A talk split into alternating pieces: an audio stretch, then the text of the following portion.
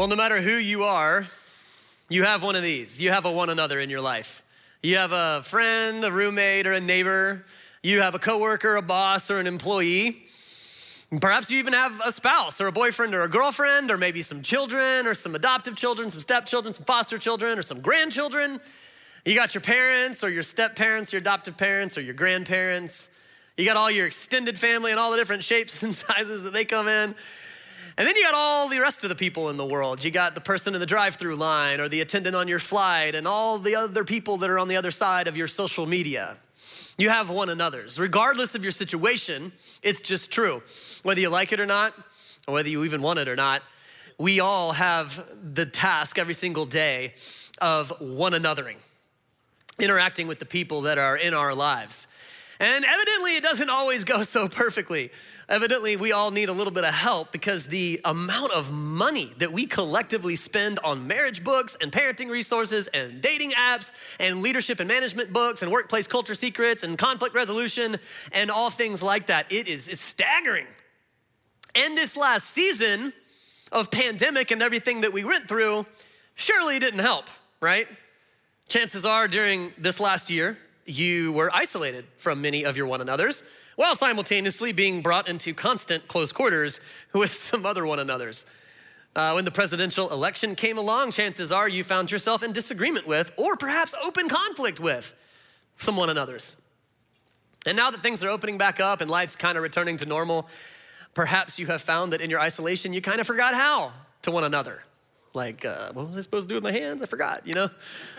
Hello, friend. Um, and regardless of who you are, we all have one another's, and we're all trying to figure out how to do it well.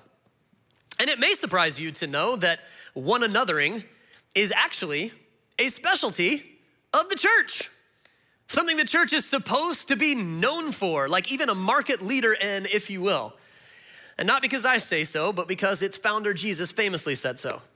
He said these words right here. We talk about this verse all the time around our church. A new command I give you love one another. As I have loved you, he was about to die on a cross for the sins of the world, and we believe rise from the dead to offer us eternal life. As I have loved you, so you must love one another. By this, by this, all people will know that you are my disciples by how you love one another. Couldn't have made it more clear. Jesus says the church is supposed to be known for how we love one another. It's what we're supposed to be famous for. It's how you're supposed to be able to tell that there's a local church in the area, that there's this group of people, or if it's big enough, there's this organization whose distinguishing mark, whose main export, whose reputation in the community is that they one another really, really well. In fact, this is one of the things that initially drew so many people to Christianity they just treated you so well. Like, no matter who you were, no matter your race or your gender or your socioeconomic class or, or what category you were in, they just treated you like, like you were in the family. Like, they just treated you so well. And not only that, if you spent enough time with them and you started trying some of these tactics of these Christians, it made your relationships better. It made you better at one anothering. Like it made family and work relationships better. It made the community better. It made public discourse and conflict better. It was kind of the church's secret sauce. To which, if you're not a Christian, I know some of you might be going, wait a minute, do my Christian family members know about this? Does my Christian boss know this verse? Are those Christian people that I uh, interact with on Twitter, like, are they aware of this?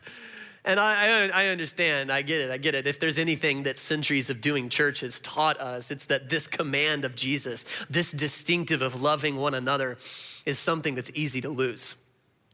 I mean, sometimes it's just easier for Christians to make church about our, our services and our theology rather than our one anothering. Sometimes it's easy, it's just easier to make this one of those verses we smile and nod at, like, oh, that's nice, and rather than actually apply. Because one anothering is hard. And like every one of you, sometimes I just want to be mean. Sometimes I just want to be petty or impatient or selfish or whatever. And so, yeah, sometimes the secret sauce does get lost in the mix.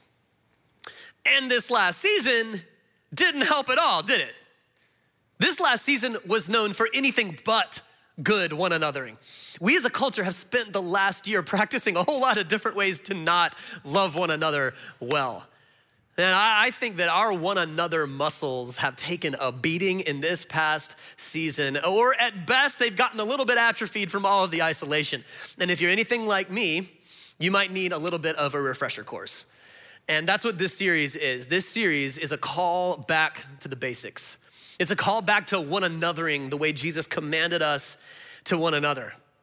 And it's not just for Jesus followers. We're gonna talk about three practices that were we to start, resume, or accelerate doing them, they would immediately make our lives better, our relationships healthier, our workplaces more productive, our reputations more positive, our influence as leaders and parents and coaches deeper, our dialogue more constructive, and I believe our communities an even nicer place to live. So, this is for everyone. But for those of us in the, in, who are Jesus followers, here's why this is doubly important for us. This is what we are supposed to be famous for in our city. This is what we are supposed to be known for in our city, what you're supposed to be known for wherever it is that you are watching this right now. And if we are not careful, if we don't tune in in this season, I believe that we are gonna risk losing our distinctive as Christians. And we are gonna risk missing out on an amazing opportunity to make Jesus famous for what he wants to be famous for. I think we gotta get back to the basics like never before. And so we're gonna spend a couple of weeks directly addressing where we found ourselves on the other side of what has probably been the toughest year in most of our lives. And we're gonna see how Jesus' command to love one another as he has loved us ought to impact and I believe completely change our words to one another our conflicts with one another, and the narratives we tell about one another. And today, we're gonna talk about our words. Now, most of you in the room can probably remember a time when our exchange of words looked very, very, very different than it does today. Many of you, if not most of you in the room, you can remember a time when there was no internet. Hello. Uh, a time when uh, snail mail, like mailbox mail, was your only option for correspondence. You remember a time when telephones were boxes on the wall with a long cord that you had to like, you know, wrap around and get out of the way of, maybe even a rotary dial. And if you wanted to have a face to face conversation, what'd you have to do? Go to their house, yeah. Some of you, most of you probably remember a time when your main source of news was when someone physically threw a paper, I mean, newspaper in your driveway. You remember those times. If you're sitting next to somebody from Gen Z, just put your hand on their shoulder. They're probably having a panic attack. But, uh, No, no, obviously those days are, are long gone and everything has completely changed. Everything has completely changed. In fact, two things are true of our culture today. Number one, we are using and consuming more words than ever before, than ever before, by a lot. Check out some of these statistics. It's estimated that in 2020, on average, people across the world, the globe, sent on average 306 billion emails, 4.5 trillion text messages, 500 million tweets, and watched 525 million hours of YouTube per day. Yeah, per day in 2020 around the globe. In fact, it's estimated that in 2020, humans created almost 2.5 quintillion bytes of data. That's 2.5 times 10 to the 18 per day. The same article that I found this statistic in, they said they estimate that um, it's been growing exponentially every single year for many years. That in fact, you could take any year since the birth of social media, and in that year, humans communicated more words than all the previous years of human history combined.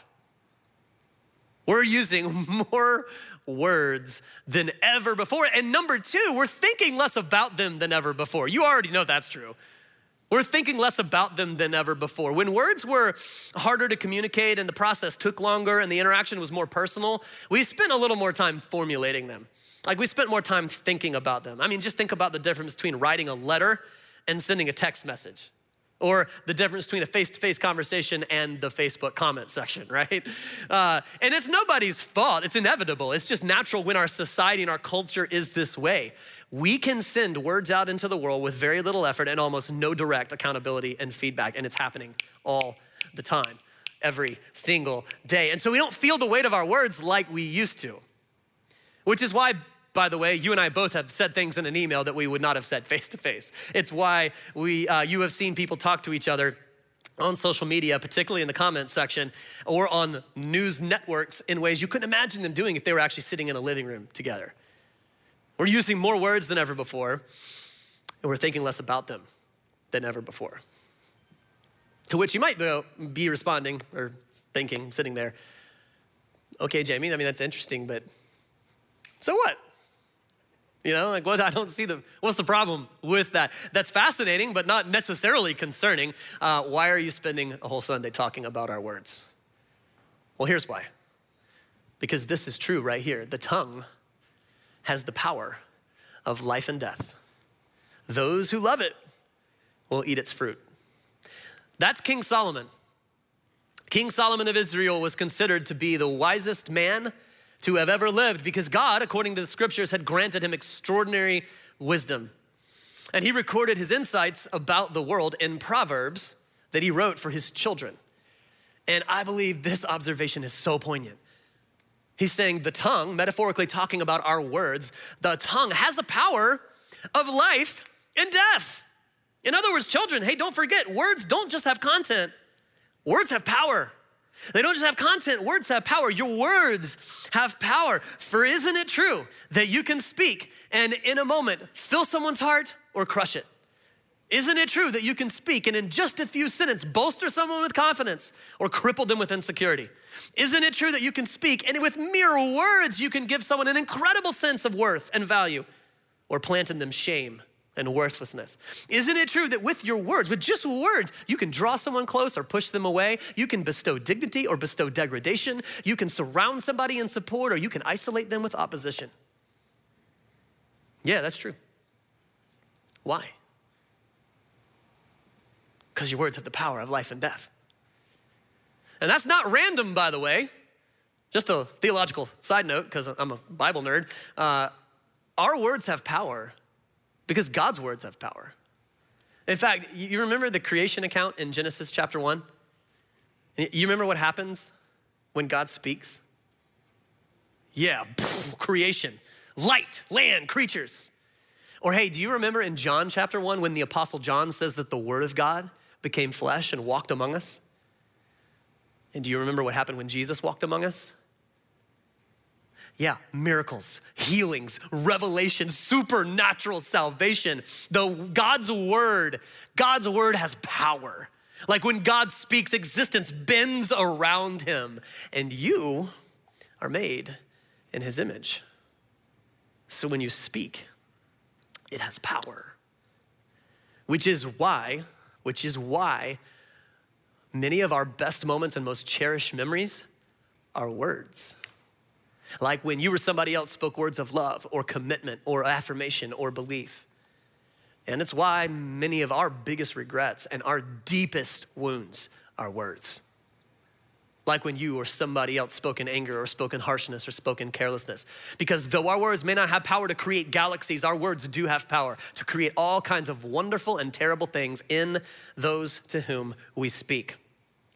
And that's why, for most of us in the room, you may not be able to remember what somebody said to you five minutes, wait, what you said to somebody five minutes ago, but you can remember what someone said to you five years ago. Isn't that right? Because what they said had such life giving or life taking power that it is still with you to this day. And Solomon is saying, Your words have the power of life and death. And then he gives us this warning those who love it will eat its fruit. Those who love it will eat its fruit. And my friends, we love the tongue more than any culture of any generation that has ever walked the face of the earth. We are using more words than ever before, and we are thinking less about them than ever before. And I humbly believe that we urgently need to tune in because we have allowed ourselves to develop a dangerous habit a habit that has the potential to undermine our ability to one another well the way we want one another and consequently has the potential to undermine our ability as a church to be known for what we're supposed to be known for and it's this habit right here several years ago the harvard business review published an article that reported on several different studies that people had done about our words uh, several different groups, they had studied the ratio of our positive words to our negative words. Or to quote Solomon, the ratio of our life giving words to our life taking words. And they were looking for a correlation between that ratio and the health and the productivity of our work and our personal relationships. And this subject matter became a fad for a minute, and it spawned a whole bunch of studies and articles, and you can find those on Google. But the results are fascinating. One psychologist, John Gottman, he famously studied a sample of marriages and he tracked their ratio of positive words to negative words. And he determined that there was a strong correlation between the ratio of a couple and the success of their marriage. And he determined that the ideal ratio, and he published this, huge book, you can read, it, it's hard to get through, but it's really good stuff. Um, he determined that the ideal ratio for a successful marriage was five positive words for every one negative word. Five life giving words to every one life taking word. And this is crazy. He predicted with 94% accuracy whether a marriage would stay together or not solely based on this ratio. Then another group came along and they studied workplace teams, tracked their ratios as well.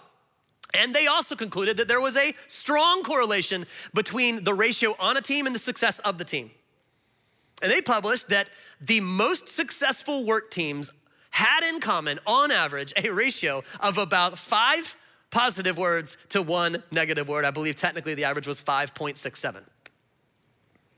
Then child specialists jumped into the mix and started looking at it from a parenting perspective. And they, you know, wrote articles and stuff that you can find. And they said, you know what? Gottman nailed it. If you wanted to pick a ratio that was gonna maximize a child's motivation and self-esteem and their growth, it's not just three to one, it's not just four to one. No, it is five to one. You gotta have the one. Like the one is massively important. You gotta have correction and discipline and coaching and boundaries and all that. Absolutely. But a child needs to grow up in a climate of life giving words. And, and by the way, they weren't making a moral point. None of them were like, you ought to do this. There, there was no faith element or religious element in it whatsoever. They were just simply observing that we function best in this environment. That if, if, if you were to pick a ratio fine tuned for human growth and productivity, evidently it's this right here five life giving words for every one life taking word. And that's fascinating. Or at least I found it fascinating. I mean, it's helpful to know. But you want to know what the gut punch for me was? Five to one? This is the ideal. These are the highest performing teams. These are the best marriages. You want to know what most of us actually do? How most of us actually speak? Well, according to the data, and I had to look into this and do a little math myself because it wasn't the point of the article, but from what I can tell, most of us end up living in this zone right here. One positive word for every three negative words. This is average. This is the majority. Most of us end up in the zone of a one to three negative ratio. Five to one is ideal. We get the best out of people and the best for them here. But the data indicates that most of us have developed a habit of something quite different. And I know this sounds kind of bad, but when I saw that, I was kind of relieved. Made me feel a little better. Uh, because five to one, I mean, that's neat. And congratulations to those marriages and those work teams. But that is not what my last year has looked like, just being honest with you. Like it's not what my home has sounded like. That's not how I parented through the pandemic, you know? Just just isn't. In fact, a lot of days, maybe even most days, it felt just like this right here. Some days, you know, felt more like that. Like this isn't what it felt like when I picked up my phone, you know, and opened social media or turned on the news, you know? You open Twitter and it's like somebody backs a dump truck up to it. you open the Nextdoor and they're like, Howdy, neighbor. Let's talk about your dog. We're gonna get to your trash cans. That's a different post. You're gonna love the comments. Uh, some of y'all know what I'm talking about. Um, But evidently, evidently, most of us live with a habit of and in a climate of a one to three negative ratio. And this data came out well before, way before the pandemic, well before we all stayed home and stacked family and work on top of each other, and then added a health crisis and a racial crisis and an election and financial uncertainty on top, just to name a few. And by all indications, the ratio got even worse. In fact, just show of hands, we can participate here. Uh, who in the room has noticed an uptick or even a surge in life taking words in the past year of, of, of your life, looking out at our culture? Anybody notice that? Yeah, a ton of hands in the room. We spent the last year kind of getting a crash course in talking to one another with life taking words. This kind of ratio, one to three, or perhaps even worse, has in some respects been normalized. And my friends, that is a problem. That's a problem. We have normalized a way of talking to each other that is going to keep us all from thriving. We've normalized a way of speaking to one another that is gonna keep us mediocre in our marriages, gonna keep us mediocre in our work teams, gonna keep us mediocre in our friendships. A ratio that's gonna ensure that we have more insecurity than confidence, more hurt than healing, uh, more regret than fond memories, and a more divided than unified community. And that's that's a problem. And, church, it's a double big problem for us, an extra big problem for us. And here's why because it is impossible, not, not just difficult, it is impossible to love one another as Jesus has loved us while talking like this. And we are never gonna be known for what we're supposed to be known for as long as we just blend in and go with the flow. Maybe we need to wake up and shake off the slumber of isolation, warm up some muscles maybe we haven't used in a minute, and forge a different path. And in light of that, I would like to encourage us all, me included, I would like to encourage us to consider and put into practice, starting today, an approach to our words given to us by the Apostle Paul. Whether you are religious or not, if you will start doing what I'm about to read to you, it will instantly make your life and your relationships and our community better. If you are a Christian, chances are you have heard these words before. But if you're anything like me, perhaps you dismiss them as ideal, as pie in the sky, as yeah, yeah, yeah, yeah, that sounds nice and sounds real Jesus but that's just not practical. And if that's the case, I'd love to invite you today to make it practical. I'd love to invite you today to feel called to this verse like never before, to start putting it into practice as if life and death actually are at stake because they, in fact, are. And it's found in Paul's letter to the Ephesians when he says, and he writes these words He says, Do not let any unwholesome talk come out of your mouths, but only what is helpful for building others up according to their needs, that it may benefit those who listen. This is part one of three of how I'd like to encourage us to be famous for loving one another, to be known as those Jesus people who take his command seriously. I would love for us to become known by this verse.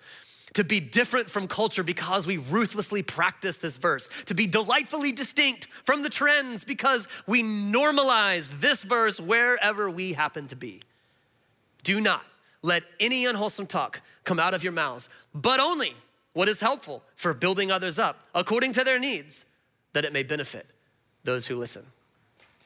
Let's unpack that verse a little bit more uh, and, and, and kind of examine some of the parts. First, for starters, in general, Paul is addressing the quality of the talk that comes out of your mouth and my mouth. And there's two kinds of talk that he identifies. The first is this unwholesome talk. That word unwholesome isn't just like, you know, a, a, bad word here or there or whatever. What that word literally in the Greek, it means decaying or putrefied. These are dead words, dead talk. Don't let dead talk come out of your mouth. And he contrasts dead talk with words that fall into this category building others up. That's a construction word. It's like you're building up, you're building up somebody's life, hopes, dreams, future, self esteem, confidence, whatever. And oddly enough, what you see in this verse is that Paul is talking about your personal ratio. He's talking about your personal ratio of life giving words that build up and life taking words. that are dead words. And he says, don't let the unwholesome talk come out. And I love how real that is. Like, this isn't just church talk, like, just just love everyone and, and just never let a negative word even come into your mind. Like, no, Paul is saying unwholesome words are absolutely gonna come. You're gonna think them, you're gonna feel them, you're gonna compose them, and you're gonna wanna say them. And they're gonna be lined up like right here, ready to rock and roll. They're gonna be in your throat going, say me, say me, say me, say me, say me, say type me, type me, type me, post it, post it, you know? And you gotta decide, no, I'm not gonna let him out. I'm not gonna let him out. Not today, not here, not to him, not to her, not to then, them. I'm not gonna let dead words, I'm not gonna let life taking words come out of my mouth. I'm gonna hold them in. So that's one half of this. And but there's the other half, and the other half is that instead, what is gonna make it out? What is gonna get pushed out, what's gonna make it past the security checkpoint, if you will, are only words that fall into this category, the building others up.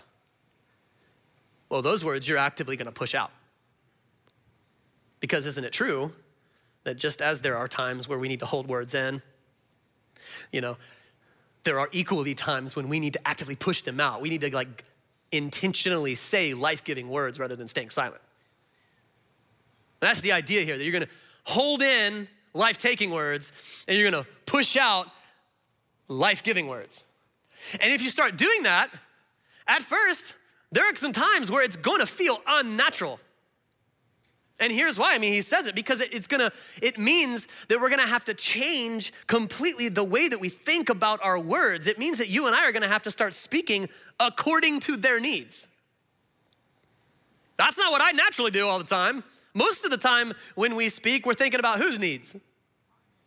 Yeah, my needs. Thinking about what I want to say, what my opinion is, and did they laugh at me, and was it was I heard, and uh, what I believe, and what point I want to make, and how offended I am. You know, we're always thinking about our needs, but this verse requires you and I to embrace the truth that our gift of speaking, our power of speaking that we have from God, has not been given to us for our needs. It's been given to us for their needs.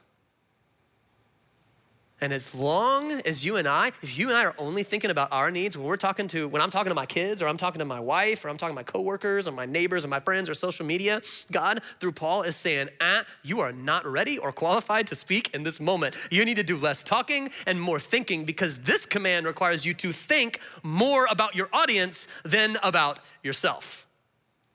That it may benefit those who listen. Here's another way that this is gonna feel unnatural at first, or at least, at least for me. Because y'all, I don't always wanna benefit those who are listening. Sometimes the whole point of my words is to not benefit those who are listening. And God, through Paul, is saying, if that's the case, then you are not ready or qualified to speak in this moment. You need to do less talking and you need to do more praying because if you're gonna speak like your Heavenly Father speaks, you gotta be in the business of benefiting those who listen. Isn't that good? And that's Paul's point. His point is that you have a ratio right now. Your family, your friends, the people on your social media could probably give you an accurate estimate of what your ratio is, but you have a ratio. And this, one to three, is what's gonna happen naturally without intervention. Without trying or without intervening, you and I um, yeah, personality dependent, sure. Situationally dependent, sure. Maturity and age all impacts this. But in general, without intervention, you and I are gonna live somewhere in the zone of one life taking word to, I mean, life giving word to three life taking words. And the Apostle Paul is simply saying, You gotta intervene. You gotta intervene. You got to have a self imposed filter on the words that come out of your mouth. You got to start holding in the life taking words and you got to start pushing out the life, uh, you got to, yeah, and start pushing out the life giving words so that you can begin to change your ratio. You got to start changing your ratio because work doesn't have to look like this. Home doesn't have to look like this. Your friend group doesn't have to look like this. Your marriage doesn't have to look like this. Your neighborhood doesn't have to look like this. Your social media account doesn't have to look like this. Our culture doesn't have to look like this. It shouldn't look like this. None of us want it to look like this. This isn't the best for anybody and it doesn't bring the best out of anybody.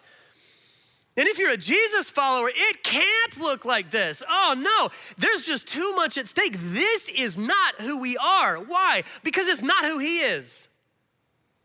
You know this. This isn't how the Savior who loves you has talked to you.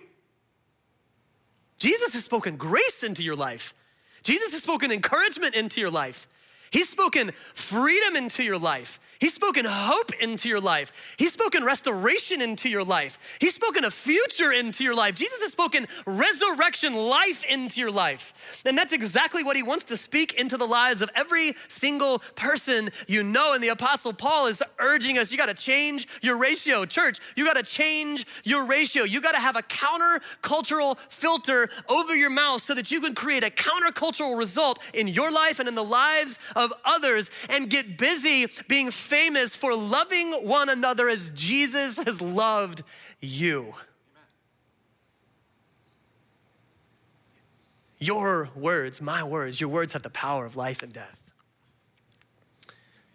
So, what do you say? What do you say we tune in this morning and start changing our ratio for our families, for our friends, for our coworkers, and for a community that really, really, really, really needs it. What do you say we change our ratio and love one another as Jesus has loved us? And real quick, before we move on from that thought, some of you might be sitting there thinking, like, okay, hold on. Like, I'm in. I mean, you got me with the idea, but if we were to do this, does this mean that I'm not gonna tell the truth? Are you telling me not to be honest? Not to say it like it is? And no, I'm not saying that. You should always speak the truth. But just remember that Jesus was full of both grace and truth. Endeavor to be the same. It'll help you get past just making a point to actually making a difference in the lives of those around you. After all, has anybody actually changed your mind or your beliefs with life taking words? I doubt it. Or hey, does this mean that we're not gonna evaluate? Like we're not gonna discipline our kids or students or play, you know, coaches aren't gonna discipline players. No, no, no, no, no. The scriptures say that God disciplines those he loves. But he does it like a father, always with an eye to building up through discipline, right? So, this isn't a call to coddle your employees or hand out participation trophies. No, correction, evaluation, discipline, feedback are an essential part of parenting, leading, coaching in whatever capacity that you're doing. However, if you translate that to a steady diet of life taking words, you're not giving anybody strength, you're giving them weakness. You're not bestowing toughness, you're just bestowing insecurity. Or finally, does this mean that we don't ever take a stand? No. You always stand up for yourself. You should always stand for what is right and you should always stand against what is evil. Always use your words to do that, but just master the art of standing with people too. Master that art of fighting for people, not just with them. You know what I mean? Like on social media, don't just oppose people, like fight for them, believe in them. Or at a minimum, at a minimum, speak to them with the dignity that you would somebody made in the image of God and died for by the Savior of the world. Like at a minimum, do that. So, no, there is totally room in this idea for speaking the truth, giving evaluation, and, and taking a stand. In fact, the data indicates that if you will change your ratio, you will become more effective at all three of those. If effectiveness is what you're after. So that's what I would love to invite us to do today. I would love to invite you to join me this summer. And Lord knows I need to do this as much as anybody in the room I would love to invite you to join me this summer in picking one arena of your life, and in that arena, picking one relationship that needs it the most, and start applying this verse. In fact, if you would, I'd love for you to just do it right where you're sitting right now in your mind. Would you be willing to do that? Right here, right now. I'd love to invite you. Just pick an arena of your life that you think you needed to hear this this morning for. Family, work, Friends, pick an arena. Now, in that arena, pick one relationship that you think probably needs it the most. You got it? I'd love to challenge you to start right there. I'd love to challenge you to start changing your ratio right there. Start holding in life taking words, pushing out life giving words. Does your ratio have to be five to one? Maybe, maybe not. I don't know. But the scripture and the data both indicate that it should at least tip in the positive direction, right? And there are so many ways to do that, so many tricks, so many habits. And we're going to be posting a lot of those online this week to help you figure out. Uh, we're not going to go through all of them right here today. Um, you probably already have a lot of tools for doing that. You probably already know what you need to start doing. But we are going to give you one, one tool, one step to take. And that is this every one of you is going to get a card on the way out. And we've even stamped it for you. Look at that. And I'd love for you to take like five minutes and write a note of life giving words to somebody who really needs it and stick it in the mail one arena, one relationship. Start changing your ratio. And here's why I want us to do this so bad. Here's why I think God wants us to tune into this so bad, me included. Lord knows I need this more than anybody. Because remember, this isn't just about you being a nice person. That's not what today is about. This isn't that, oh, let's just be nicer, just be more Christiany. No, there's a whole lot more at stake than that. Remember, what's at stake is that you, uh, that you and I would be great at doing this building others up. Your words have the power of life and death, and you wanna bless your kids with life. You wanna bless your spouse or your boyfriend or girlfriend with life. You wanna bless your friends with life, your family members with life, your coworkers with life, your neighbors with life, our community with life. And I'm telling you, if you will start changing your ratio, you will instantly begin to see relational and professional dividends. Because this is not just what nice people look like. This is not just what, you know, Christian people look like. This is evidently what great leaders look like, what high performing teams look like, what great marriages look like. What great parents whose kids like still go to them for advice when they're grown look like. This is what lifelong friends look like. This is what a healthy community looks like. Not that we don't disagree or have conflicts or evaluate or give feedback, of course we do, but we just tune into the power of our words and we choose to be life givers rather than life takers. We choose to create an atmosphere that even the Harvard Business Review says is essential for our marriages, our workplace teams, and our ordinary everyday relationships to thrive.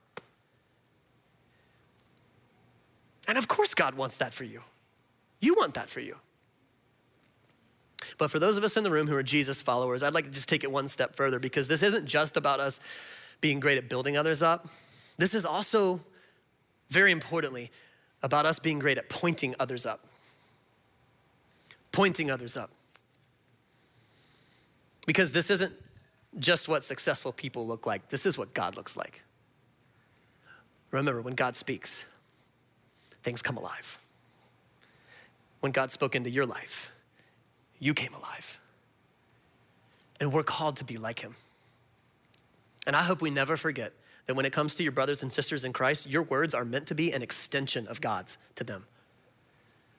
Like, you know, one of those little Wi Fi extenders in your house when we speak to our children and our spouse and our brothers and sisters in Christ and our church family, our words are meant to be an extension of God's to them. Not that we don't shoot the breeze or talk about nothing most of the time, but that like simultaneously we're called to speak truth and wisdom and grace and the gospel into one another. God has spoken and we have an amazing opportunity to pass that on to one another. Church family, I wonder what are we passing on to one another and do we need to change our ratio? But it's not just that our words are an extension. For those that don't know Jesus, and this is so important for those that don't know Jesus. I hope we never forget that our words are meant to be a preview of God's to them. That those who don't know God that well and aren't really like tuned into whatever He has to say, they ought to be able to listen to you and I talk and get a preview of what God has to say to them, to get a preview of His grace, a preview of His wisdom, a preview of His plan, a preview of His, his patience. What preview are we giving the world of what God has to say to them? And I wonder if we need to change our ratio. And by the way, it, if you're not a Christian and just now you're like, what are you talking about? Preview, God's words. This is what I'm talking about. I believe that God wants to speak the good news of the death and resurrection of Jesus Christ, the Savior of the world, into your life. And I believe that when He does, you're never gonna be the same. And I hope that anytime you are around us, we speak to you in a way that makes you wanna know more, not less. That's what I'm talking about. So, for all of us, Your words have the power of life and death. And here's the deal you have no idea what a word from you could do. You have no idea what a word from you can do. And you got examples of this, and I got examples of this.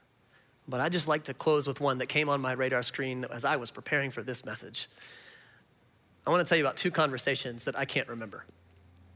One happened in college years ago. I was at the University of North Carolina, and I was going to Fellowship of Christian Athletes for like one of their meetings. And one of the times they asked me to give like a devotional. That's Christian talk for stand up in front of people and share for a minute.